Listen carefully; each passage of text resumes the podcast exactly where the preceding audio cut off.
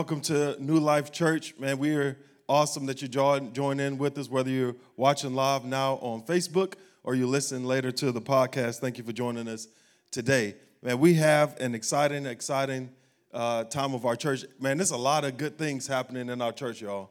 One of the big things, we just mentioned it, but for those that are just logging on with us, one of the biggest things is on August the 1st, it made one year since Tamara and I have been pastors of the church. And a lot has changed in one year. There's a lot that we've been done. So what we want to do is next, uh, I'm sorry, not next Friday, this Friday, this Friday, August the 20th, we want to celebrate with you guys. We're going to have a service just highlighting, review everything that we did this past year, all the outreaches, the events that we've had. We're going to celebrate this Friday in the sanctuary at 6:30. It's going to be awesome. We're going to have food for you guys. I hear we have some uh, barbecued raccoon and possum. No, I'm just joking. We, we're not eating those. Nobody will show up. but no, we're going to have some food for y'all. It's going to be fun. So we're just going to highlight all that we've done this past year and also give you a look ahead of what's to come for 2022. That is a big event that's happening uh, this Friday, but also a big event that's happening Wednesday is that Tamara and I celebrate nine years of marriage. So this Wednesday on the 18th will be our ninth wedding anniversary. Happy early anniversary. I expect a nice gift. No, I'm just joking. no, but man, we've been married nine years this uh, this Wednesday, and it's been we got married right here in this church as well. So that's pretty cool. So man, we're excited about that. Man, there's a lot of exciting things. There's one more exciting thing I want to share with you. So this past Friday, like our daughter has been bugging us like like crazy for a dog. And we kind of looked at different dogs and we were like, maybe we should get one, maybe we shouldn't. And then uh, one of our overseers, our pastor, they had a little puppy and we just kind of fell in love with it. So we got her a puppy this Friday. Uh, it's a little Cavapoo, which is a Cavalier and a Poodle mix and her name is Jolie. And she kept us up all night last night crying. But she's a sweet dog, and we are excited about that. But man, if you're just joining with us or if you hadn't been here in a couple weeks, we are in the middle of a sermon series called Blueprints. Y'all say Blueprints. And Blueprints, all we're doing is talking about building your life on wisdom. Building your life on wisdom. And just a small re- recap wisdom is for things that you can control. Faith is for things that are out of your control. And more oftentimes than not, we have more control over things that we don't. And so we need wisdom. We need God to give us wisdom on how to govern, how to make decisions, uh, how to live day to day life. We need God's wisdom to make right decisions. Because I don't know about you, but there's been times in my life where I thought I knew this was the right answer, or I knew this was the right decision and I didn't consult God and I just went on and made that decision. And then I look back and I say, What in the world have I got myself into? What in the world have I done? I didn't use wisdom. And so this is this whole series we've been talking about. This is week three that we're talking about wisdom. And if you walked in, we uh, had an outline for you so you can follow along in the notes. Also, if you download our app, New Life Church of Mobile, whether you have Android or an Apple or an iPhone, you can follow along with the notes on the app as well. And also the messages, you can go back and listen to all the messages on the app. It's a lot of different things, all events. You can find all that information on the app. Just want to let you know that that is available for you. So today's message, we're talking about blueprints, building on the wisdom of God. And today in week three, we're talking about building on the fear of God. Building on the fear of God. Let's pray. Holy Spirit, we thank you for your presence. We thank you for who you are in our lives.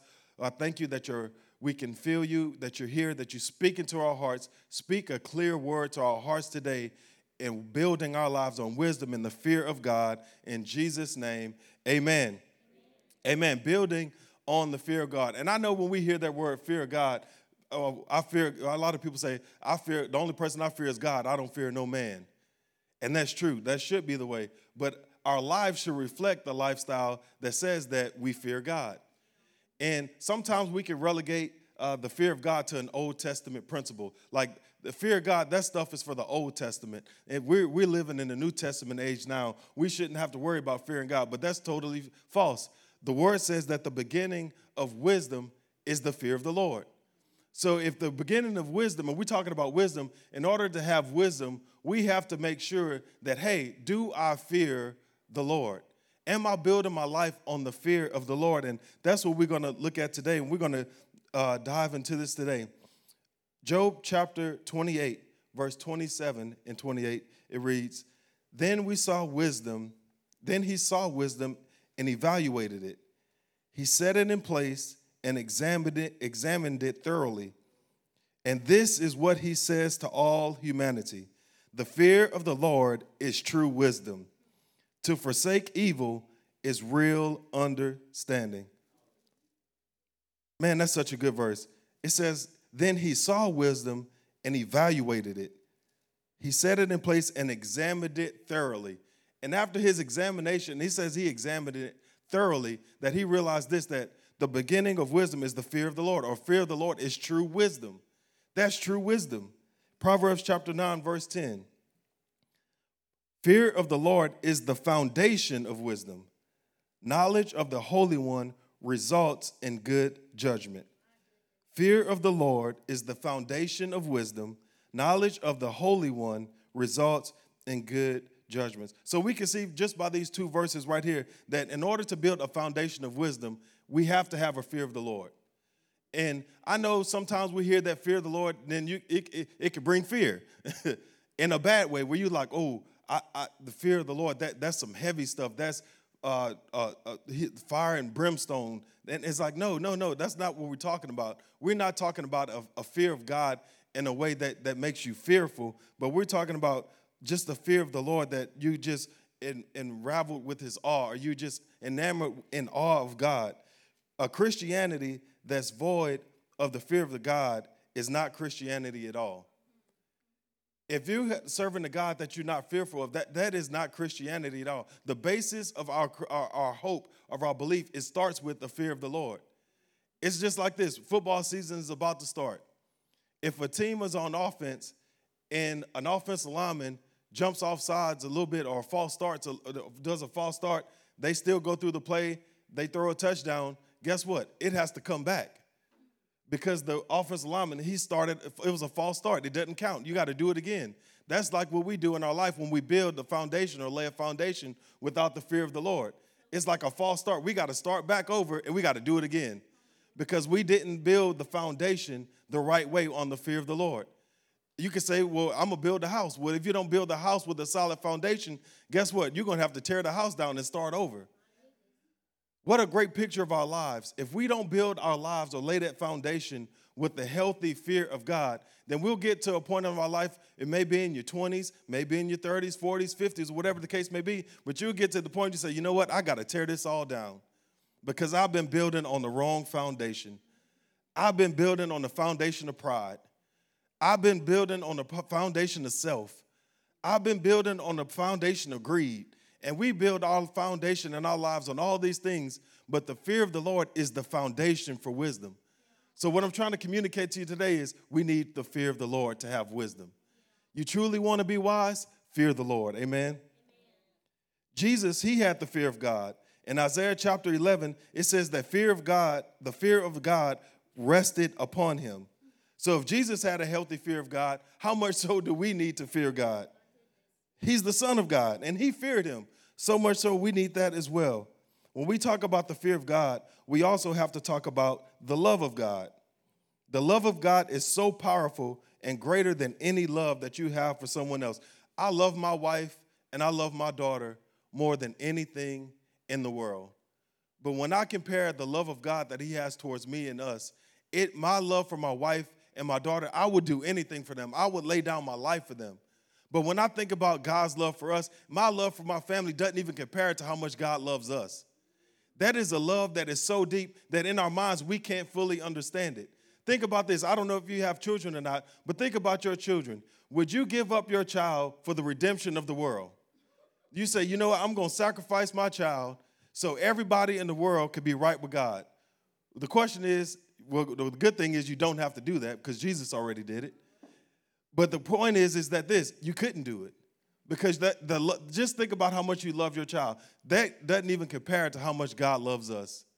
So when we talk about the fear of God, we have to also talk about the love of God because it's what the love of God that compares us to fear him. Because when you realize how much how passionately in love he is with you, it'll cause you to look at him differently.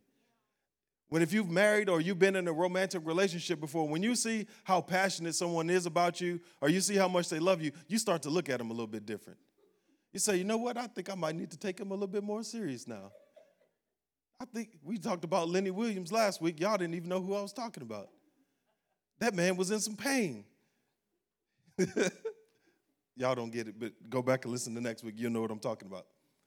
But when you think about God's love, it compels you to look at him different, different. God's love is so infinite, it will never run out.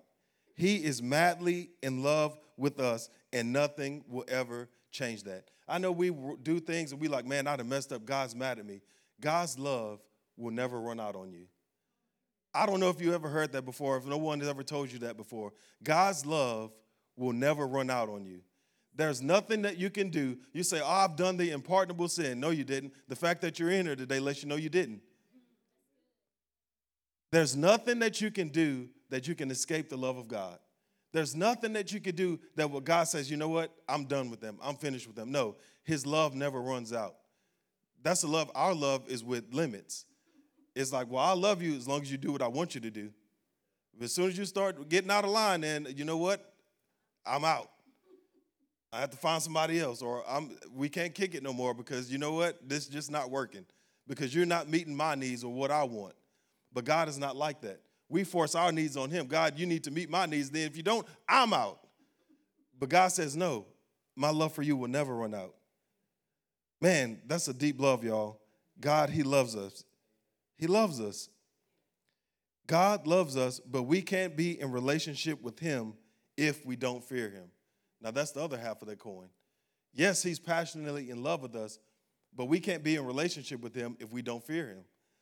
Psalms chapter 25, verse 14 The Lord is a friend to those who fear Him. The Lord is a friend to those who fear him. What does that mean? In order to be his friend, you have to fear him. In order to be in relationship with him, you have to fear him. Because if we only talk about the fluffy, loving side of God, we'll never have a close walk with him.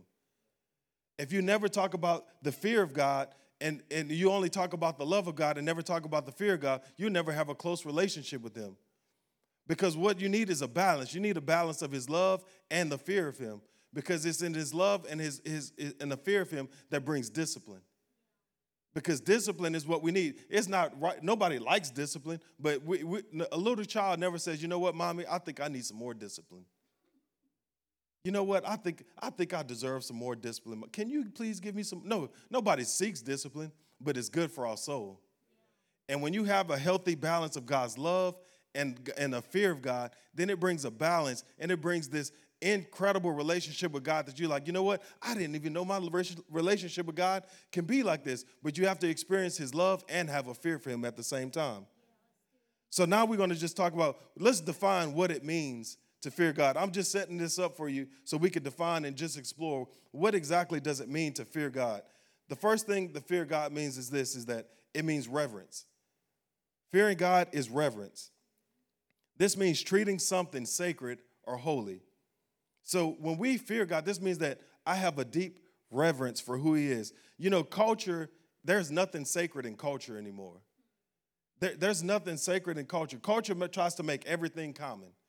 Everything common. You can even look at commercials now. Commercials push so many agendas, they trying to make everything normal. They trying to make everything common because they don't want to consider anything sacred anymore. And in a world and a society that doesn't try, that's trying to make everything common, and the reason they're trying to make everything common because it makes them feel good. Because when everything is common, that means you know what? I can do whatever I want, and I don't have to feel the guilt because I know I'm doing something wrong. But if everything is common, then guess what? It doesn't matter. Everybody can do what they want to do because I don't have to live with that guilt. That's why they're trying to make everything so common. When think about it. When everything is normal, everything is cool, you can do what you want to do.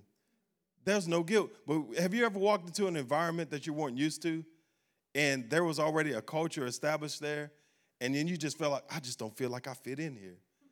It's not that you don't fit in here, it's that there's already an, a, a, culture established that you just say, you know what, I have to align myself to this culture because obviously the things that I'm doing don't fit in here. That's what it is like with a relationship with God. Sometimes you can run from God. You say, I just don't fit in with God. It's not that you don't fit in with God, it's just that your nature is not reverence of, or you're not in a place of reverence or fear of Him where you fit your life to meet Him or to tailor into Him. And so what we have to realize is that God is, He's holy, He's sacred, He's not common. God is not common. I don't treat God like I treat everybody else. I don't treat God like because why? He's sacred. He's com- he's not common. You know, in the Old Testament, God created the Ark of the Covenant, and He wanted His presence to reside in the Ark of the Covenant. And He wanted you to fear His presence and reverence it so much that He said, You can't even touch the Ark. There was a time where it says that they were carrying it on a trip and they were holding it and it began to fall a little bit. And the guy just said, Oh, it's about to fall. Let me just put my hand to balance it. He tried to put his hand, he touched it to balance it, and he instantly died. Just because he touched the presence of God. And it says that fear swept throughout the whole uh, community. Why is that? Because that's a holy fear of God. Just his presence, like I, you know, if I'm walking down the street and I see you fall, I might help you up, but I'm not gonna die. But when we talk, because that's not God's presence. But when we talk about God's presence, we don't treat it as common. You can't treat it as common. And he says, you know what? I don't even want you to look in the, into the Ark of the Covenant because even if you look at my presence, you'll die. That means a reverence. That's a fear of him. When you think of something in that great, now you start to think twice, like, you know what? Maybe I need to think about what I'm doing before I do it.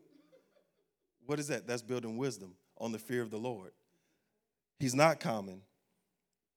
Because Jesus was reverent of God, he had reverence for God, he prayed this prayer our Father in heaven, hallowed be your name. Or what he was saying is, Holy is your name, God.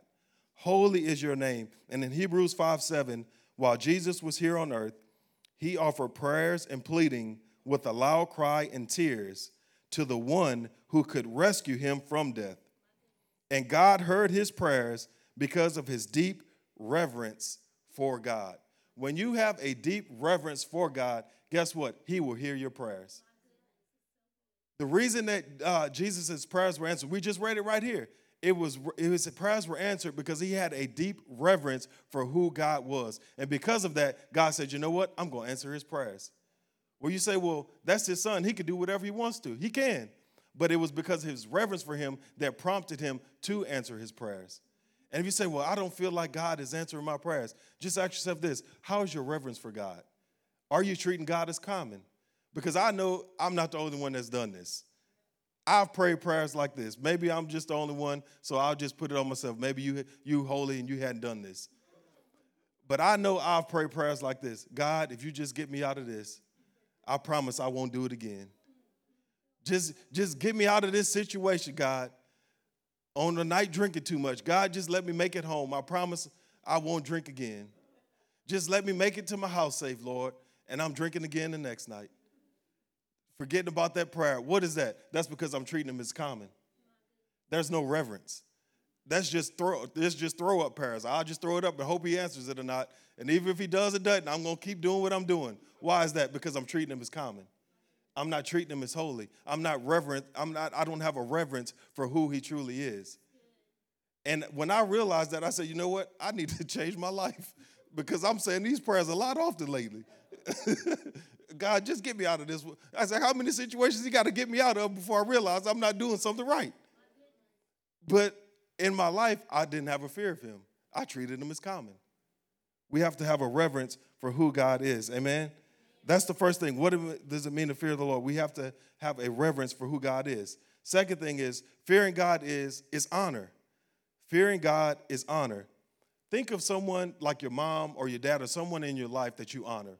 When they walk in the room or you see a door, you want to open the door for them. Or if they walk in and they need some, some help walking, you want to hold their hand. Or it's like when you think about the person with the most honor, I think about royalty. Like, you know, there's dignitaries and royalty all over the world, and they require honor. Like, I think about the Queen of England. Like, when you get in here, you have to bow before her.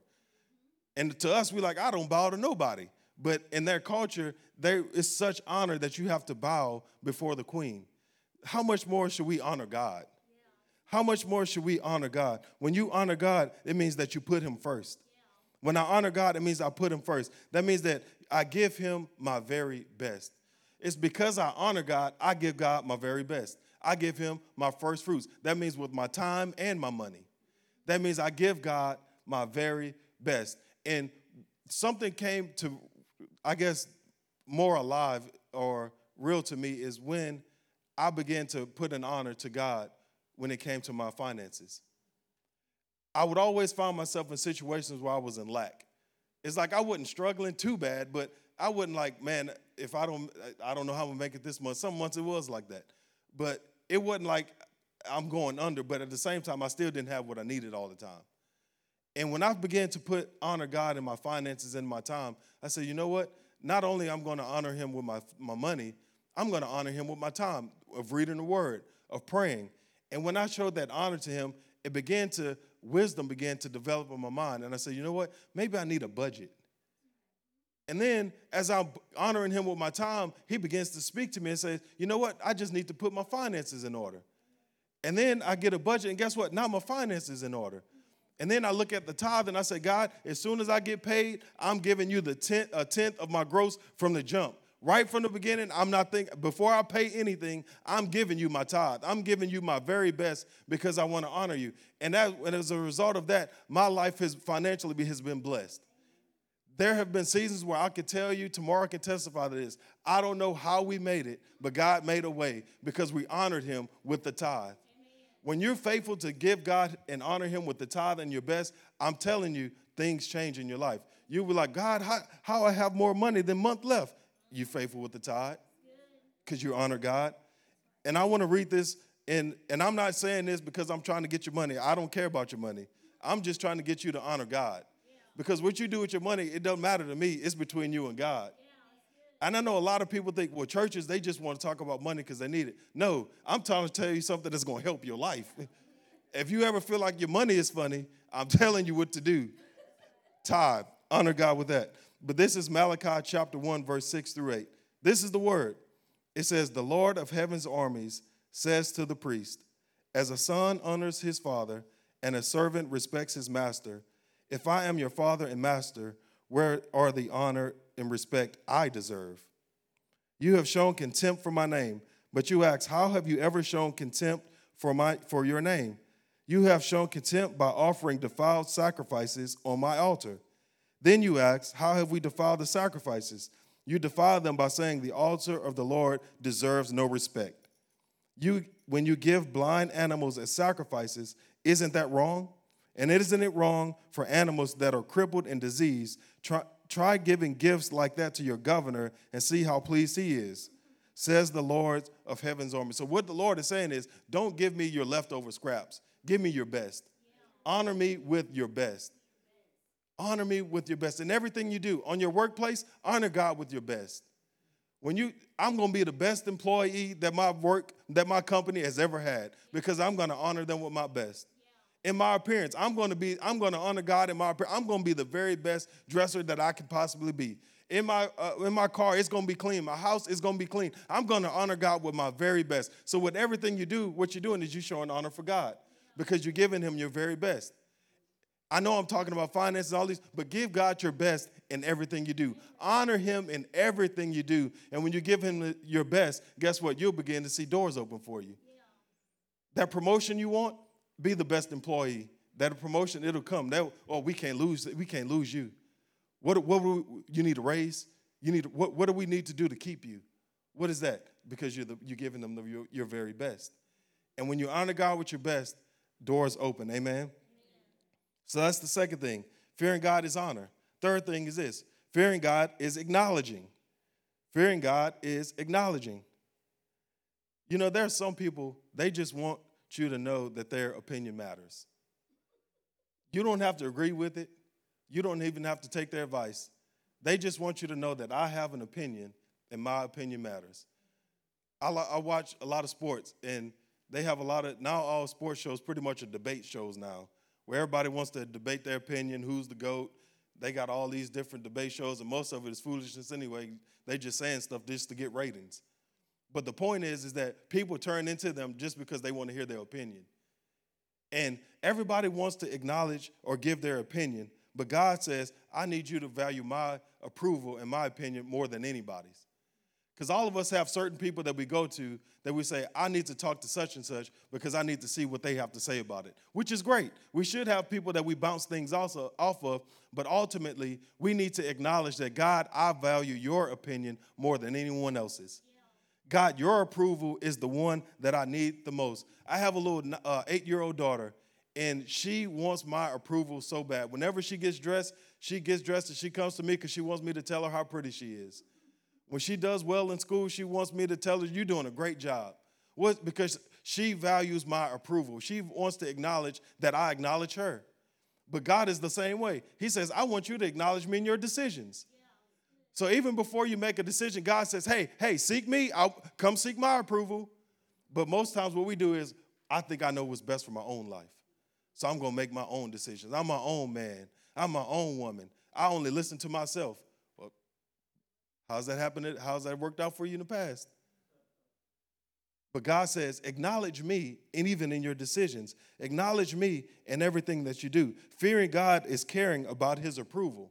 When you fear God, you care about his approval. You say, you know what? I know this is a big decision. I need to seek the Lord about this because I can't afford to mess this up. So, you know what? I need to pray about this. Before I make a decision, I need to pray. Any big decision that I have, I will not make that decision unless I have a peace from God either a peace to say yes or a peace to say no. And I'm not moving because I value his, appro- his approval that much. We need to honor God or fear God in a way that says, God, I acknowledge you. And when you make a practice of acknowledging God, you'll realize that He's speaking to you more than you thought. Because now all you're doing is acknowledging Him. You're saying, God, I need your help in this. He said, Here you go, right here. Oh, thank you, God. Didn't even know I was going to be that quick. But He's right there. He's right there to answer, and He's right there to speak to you because you're acknowledging him. But if you only acknowledge him in times of trouble, then you might feel like, I don't know how God speaks to me. So you acknowledge him whether things are good or bad. When things are great, I still acknowledge, thank you, Lord, for everything that's going great in my life. Yeah. And when I'm in times of trouble, thank you, Lord, that times of, of, of trouble will not last forever. Yeah. I thank you that you're bringing me out of this situation, but I'm still acknowledging him. Fear of the Lord means I acknowledge him in everything that I do. Make a practice of acknowledging God. I acknowledge God in my work. In the workplace, God, I invite you to my cubicle or my desk. You with me, God, in my car. God, I thank you that you're riding shotgun with me. Everything that you do, you acknowledge God. Amen. That's the third thing. Fourth thing is we're talking about fear of the Lord. How to build wisdom on the fear of God. We're talking about building wisdom. Building wisdom today on the fear of God. The fourth thing, fearing God is alignment. Fearing God is alignment. Alignment is this I'm aligning myself with who God is. I kind of mentioned that a little bit in the beginning. Aligning myself with God's perspective. When I come in alignment with God, my perspective no longer matters. I align my perspective and my beliefs to His. That is a big one. This is a big one because we all have beliefs, we all have opinions about everything we all have preferences on everything. We could, I could go around the room, what's your favorite ice cream? We can get all different answers. Does that mean everybody's wrong that they don't, yours is not like yours? No, it's just their preference. What's your favorite food? What's your favorite shoes? What's your favorite brand? All these things are preferences. There's not right or wrong things. But when there's a world that says, hey, do whatever you want, then your perspective and your opinions begin to change. And what you find yourself is we're out of alignment with who God is we find ourselves in a place where my perspective, I'm no longer aligned with who God is. I'm just doing my own thing. And we have to come into alignment with what God's word says and what his views are. Because when it comes to my preferences, honestly, it don't even matter. I have to say, what does, what does God's word say about this? Whatever God's word says, then I align myself to that. Because when I don't, that just opens up the door for confusion. The, the most confused people are the ones that know God's word but don't apply it. When you know God's word but you don't do what it says, you find yourself in a place of confusion because you know what you should do but you don't do it. But as soon as you put yourself in alignment to what God says, it begins to change and decisions become a lot easier. But he's like, well, I know what I need to do. I just need to do it. But if I never align myself to his perspective or his views or his ways, then I'm always in a place of confusion. Or I'm always in a place where I want to talk to God, but I know I'm not living right, so I can't do it. What is that? I'm not in alignment with him. I have to bring myself into alignment. And when the world is trying to make everything common, I have to say, my thoughts, I don't care about them. My opinions, they don't matter. I have to come in alignment to what God's word says because the world is going to get more and more wicked. But that's the world. I'm coming into alignment with God. I fear God more than this world. The world, they trying to do cancel culture, whatever they want to say. I don't care about all that. What does God's word says? I'm aligning to God's word. Because in the end, when I stand before God on the, on the judgment seat, the world is not there. Sally on Facebook is not there with her 10 million comments. It's going to be God. And I have to say, I'm coming to alignment with what God says. Amen. Amen. Proverbs 8:13. The fear of the Lord is to hate evil, pride and arrogance, and the evil way and the perverted mouth I hate. Sin is evil, and God hates sin. When I come into alignment with God's perspective, you begin to hate sin. So, why, when you do something wrong, do you feel guilty about it? Is because God has already placed that sin is wrong in your heart. And when I come into alignment with God, I say, you know what? I begin to despise the sin in my life. There should be a point where you, when you feel like there's sin in your heart, you do, it's like it should drive you to God, not push you away from Him. But when you come more into alignment, you begin to despise sin. I'm telling you, I got to the place where I despise my life. I hated my life for the things. I, there was a point where I never thought I would ever be able to stop drinking. There was a bit where I could never stop smoking. There was a point I didn't think I would ever be. There was a lot of things I thought I would never stop doing. But it got to the point where I began to despise my life because I hated that I had to depend on those things. But when I said, you know what? I need to come into alignment with God and I need to align my views with His and just give Him my heart and align. Guess what? Those things fell away and I don't even think about them anymore. What is that? Because I despise sin. And when I feel it creeping in, I say, you know what? I'm not going that way because I know what that road leads to. And there's times where I said, you know what, this is a time. I'm not going to do it again. I, ooh, I'm going to get right now. I'm going to church. I'm doing it good. And then next week, I'm right back in the same situation. What is that? I didn't come in alignment.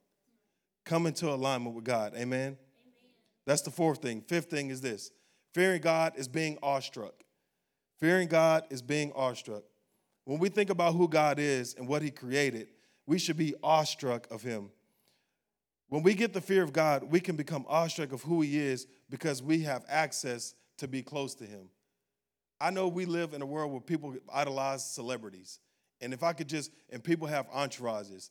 And everywhere these celebrities go, they have a group of people with them, and they're only with them because of what they could do for them, not that they really care about them. Because as soon as the money stopped, they stopped too. But when we're with God, it's like we should be awestruck of who God is. But we're like, oh my gosh, the creator of the heavens and the earths, he calls me his son. He calls me his daughter. Like he just spoke the earth into existence. That same person calls me his friend. Like he wants to, he loves me. And when we think about the like who God is, we should be awestruck of who he is. We should constantly meditate on the things that God has done in our lives and just say, "You know what, God? I'm amazed at what you've done." I'm amazed at how you got me through that situation. I'm amazed at how you provided in that season of life. God, I'm amazed that you healed me from that disease. God, I'm amazed that you saved my loved one. God, I'm amazed that you've done all these things, that you never gave up on me, that you love me, that your grace is sufficient for all my needs. And when you begin to meditate on those things about the awesomeness of God and just be awestruck of who He is, all your problems will be going away. Because you'll be like, man, I'm not even worried about them problems. I'm focused on God. But the problem is we're not awestruck of who he is and we focus more on our problems than him. But when you get, that's why you ever talk to a person that you feel like eh, they more spiritual than, than good. You always talk about God. What is that? They're awestruck. That means they don't walk through things. That means they're just awestruck. They full of, a person that's full of joy is a person that's awestruck by God because they know that situations they may change but joy is something that's that that that sustains me and that gets me through the bad times because i'm awestruck at who god is emotions are temporary y'all they come and they go they change up and down I could give you $100 and you're happy. I could slap you in the face. Now you want to fight me. You're not happy no more. Emotions change. We need joy. We need to be in a place of awestruck at God where we say, you know what? I don't care what I walk through. I'm so fascinated. I'm so fixed on who God is. I'm so awestruck of who He is. I know He's going to provide for me. I know He's going to get me out of this situation. Then that's when things in your life begin to change. When you put your focus and your perspective on Him and stay awestruck of who He is. You know, the angels sit around the throne all day long and all they crowd is holy, holy, holy. What does that mean? For all eternity, they cry out, Holy, holy, holy is the Lord God Almighty, because they're getting constant revelations of who He is constant revelations of his holiness, of how great and awesome he is, because they're constantly for eternity will be awestruck at God as well. But when you get to that place where you're awestruck, I'm telling you, your life will change. We behold his glory.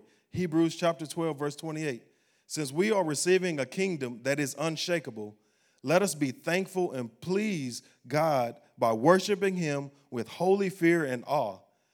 For our God is a devouring fire you know, fire, to worship God and to in holy fear and awe, it means this. It means literally to lay prostrate, to lay down prostrate, and to cry out holy. That's what it means to a holy fear and awe. It means to I'm laying down, face down, with my arms stretched out, just crying out, Holy, holy, holy is the Lord God Almighty. That's the type of, of passion. That's the type of awestruckness we need to be of God, where we're just like, I could just lay in your presence and just cry out holy because I'm so awestruck at you alignment. We need to come in alignment with who God is, and we need to be awestruck at who He is. Amen? That was the fifth thing. This is the sixth thing. Still talking about building wisdom on the uh, fear of the Lord. Number six, fearing God is fear. That's deep, isn't it? Fearing God is fear. Some people take away, some people try to take away the fear of God. The word fear in Greek means phobia. In Greek, the word fear means phobia. And have you ever had a, a, phobia where like some people are afraid of heights, afraid of spiders or water? I don't know what it is, but a phobia. But a phobia is there is a, a fear is healthy when it talks about the fear of God. Because sometimes a fear, you ever been in a situation where you've like this fear came over you and you're like, something not right, I need to leave. That's not a bad thing. But sometimes we try to make fear a bad thing. Not all fear is bad. But when we fear God, it means that I have an awareness of where I am, of who He is.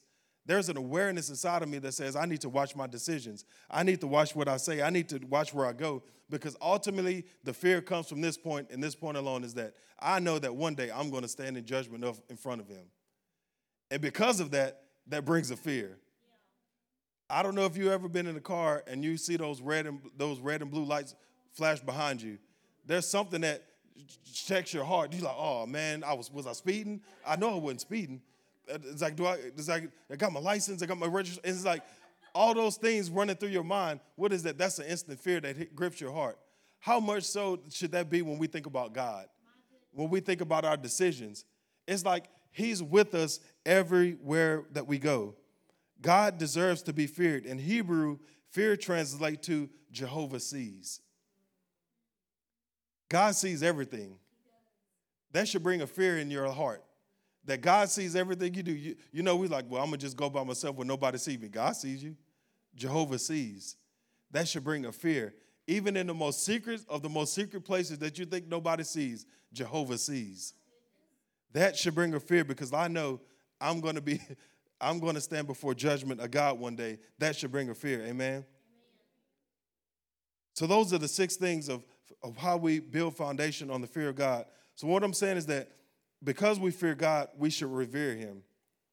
And these are a few things that we should revere. And I'm going to go through these kind of quick. We should revere his word. Just by his he spoke and he created the heavens and the earth. And by his word, he's sustaining the heavens and the earth. And by his word, he's going to destroy the heavens and the earth. And by his word, he's going to recreate everything as well. He's going to create a new heaven and a new earth by his word, by his voice. So when God calls you blessed, guess what? You're blessed. And when God calls something cursed, guess what? It's cursed. So we are we revere his word. So whatever God's word says, I take it to the bank. I hold on to that promises. God's word is full of promises. If you need some faith, get you some scriptures on faith and hold on to that. If you need you some wisdom, what we talking about, go through Proverbs. It's filled with wisdom. Hold on to that because God's word, we should revere it. Isaiah 66, 2. My hands have made both heaven and earth, and they and everything in them are mine. I, the Lord, have spoken. I will bless those who have humble and contrite hearts, who tremble at my word. Revere his word, y'all. Revere his word. When we revere his word, that means we're obedient to his word. There's protection in obedience. When you're obedient to God's word, there's protection, protection there, and it becomes joyful. So we revere his word. Second thing we do is we should revere his name. The reason that God's name is holy is because his name reveals who he is. He told Moses that my name is I am. What does that mean? I am fill in the blank. I am healer. I am protector. I am provider. I am your peace. I am your joy. I am your cheerleader. I am your whatever it is, he is. He is I am. We revere him because his name is whoever you need him to be. If you need him to be a friend, guess what? I am. If you need him to be a father, guess what? I am. If you need him to protect you, guess what? I am. Whatever you need is in his name, so we, we revere his name. Amen. Number three, we should revere his presence. There is an approach to God's presence. We don't treat God's presence as common. When you enter his presence, expect him to move and to speak. There's a, I don't just come into God's presence and just do what I want to do. Let me just check Instagram. Let me get on TikTok and Twitter and let me just chill. No, there's a reverence that comes when I enter his presence. When I say, you know what? I'm entering to God's presence. I'm expecting him to do speak to my heart today. Anytime I walk, anytime I read my word, anytime I pray, anytime I listen to worship music, anytime I know God's presence is involved, there's an approach that I have that says, God, my heart is open, speak to me.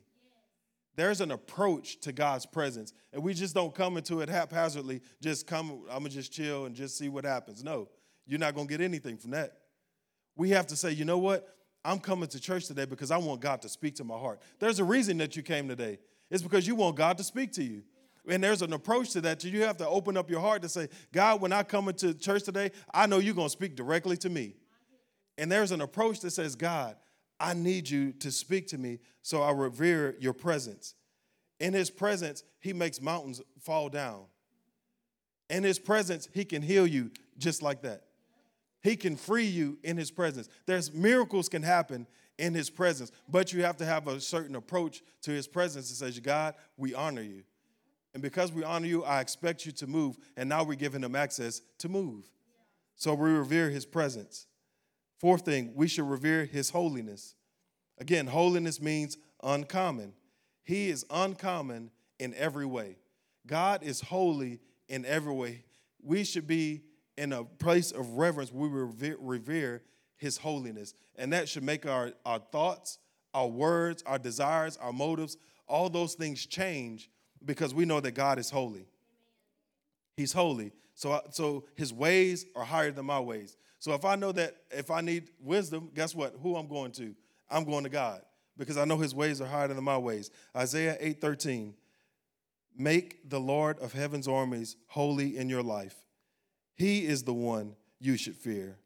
He is the one you who should make you tremble. It's God. Isaiah 8:13. The fifth one. You should revere his judgment.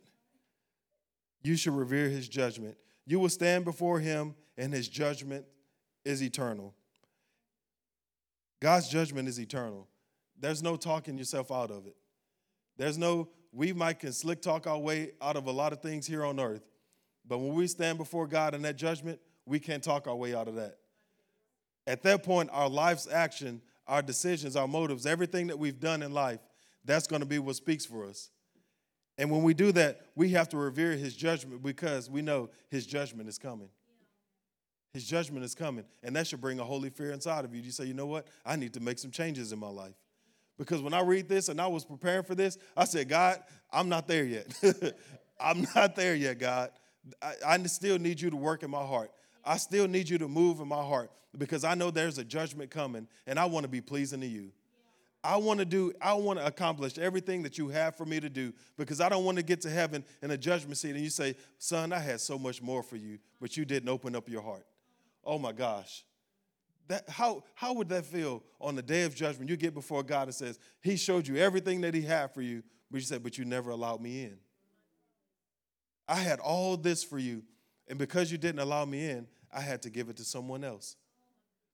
Reinhard Bonnke, one of the greatest evangelists that ever lived, he said that God called him to Africa. He's a German man, never been to Africa. And he said God called him, and he was like, I don't know about that, God. He says, Well, I called someone before you, and they didn't answer the call. And I'm calling you, and if you don't, I'll call somebody else. And he answered the call. And as a result, in over Africa, in the continent of Africa, he's seen over 50 million people saved and become into relationship with God. He's in heaven now. And I cannot imagine the ovation he received when he walked through heaven's doors. But he knew that, hey, there's a judgment coming. And I need to answer the call that God has on my life. And what a call it was. Now, we might not be called to see 50 million people so saved, but God has a purpose and a plan for each and every one of your lives. Meet the call, answer the call, whatever it is. I don't know what it is. I can't tell you what it is. The only way you can find out is seek the Lord. But just know that there is a judgment coming that He says, This is the call I have for you. Did you answer it? Were you faithful in the call? And I'm just trying to encourage you. I'm not trying to scare you. I'm not trying to make you fearful. Just I'm trying to lay a foundation for you that you can build a life full of wisdom. Where you can have a life that's worth living for. The worst thing that you can have is a life that you feel like is pointless. Why do people commit suicide? Because they feel like their life is pointless. There's no, I, there's no meaning to life. I have nothing to live for, so I might as well just end it all. That's a life without purpose. You want true purpose? Get in a relationship with the Lord. Pursue Him with all your heart. Have a healthy fear of who He is, because when you do that, He will lay the blueprint for wisdom for you that you will live a life so fulfilled that you're like, I can't believe, I can't believe life is this sweet. I can't believe life could be this good. What is that? Because now you're walking in purpose. Now you're walking in purpose. And I'm going to close with this. The word is full of promises for those that fear the Lord. And you have that on your outline that I, uh, on, your, on your outline. You can follow along. These are all promises, and these are not even all of them. There's more promises. These are just a few that I highlighted. These are promises from God for those that fear him. Psalms 147 11, he delights in them. Psalm 25 14, he is a friend to them. Malachi 3 16, their names are written in his book. He accepts them, he watches over them, he is their father. He he, his love remains with them forever. He grants their desires. He shows mercy to them. He stores up goodness for them, good, goodness for them. His angels surround them. How many of you need angels to surround you everywhere that you go? These are all promises. All these things I'm talking about are promises for those that fear the Lord. His angels surround, surround them. He is a refuge for their children. How much of our children need refuge? He's a refuge for their children. They will have all they need. How many of you need all, all you want, all that you need? He has it. If you fear him, they will have food. I want some steak and lobster. He will rest, he will assure their harvest. He will show them the right path, and they will have prosperity and they will inherit the land. Not only will he show you the right path, you will have prosperity and he, they will inherit the land, meaning your descendants will inherit the land. His salvation is near to them. They are joyful. They have riches, honor, and long life. He ensures success in leadership. All these things are promises for those that fear the Lord. And again, you could go research all these if you want. There's even more promises, but all of it starts with fear of the Lord. I'm just trying to encourage you today. I'm just trying to get your perspective to shift a little bit and say, maybe we should reconsider what it means to fear the Lord. All these things that I'm talking about, go back and revisit these things. Do you align with this? Because there's things in my heart going preparing this that I'm saying, God, you got some, I got some work to do. I need you to move in my heart because I want to inherit all these promises. Amen. These promises for us. You want to live a life of wisdom? Fear the Lord. Because you don't want to get later in age and you say, you know what, I got to tear this all down and start over because I've been building on the wrong foundation. True wisdom, or the beginning of wisdom, is the fear of the Lord. God is calling each and every one of us to fear Him. Amen. Amen. You just, you, everybody can bow their heads. Fear of the Lord. I know it went a bit longer than usual, and I, I apologize for that, but I just want to make sure I just communicated this as clearly as I can. But God has called each and every one of us to fear Him. And again, this message is not to scare you. I'm not trying to persuade you. I'm not trying to convince you of anything. All I'm trying to do is just give you an open invitation to make a decision for yourself. This is between you and God. This has nothing to do with me. It has absolutely nothing to do with me. This is between you and God. And I believe that the presence of the Lord is here. He's speaking, He's moving. I can feel Him. And I know He's touching hearts right now. I know He's speaking to hearts right now. And if you're watching online under the sound of my voice and you say, man, the Lord is speaking to my heart, I feel the Lord drawing me to Him.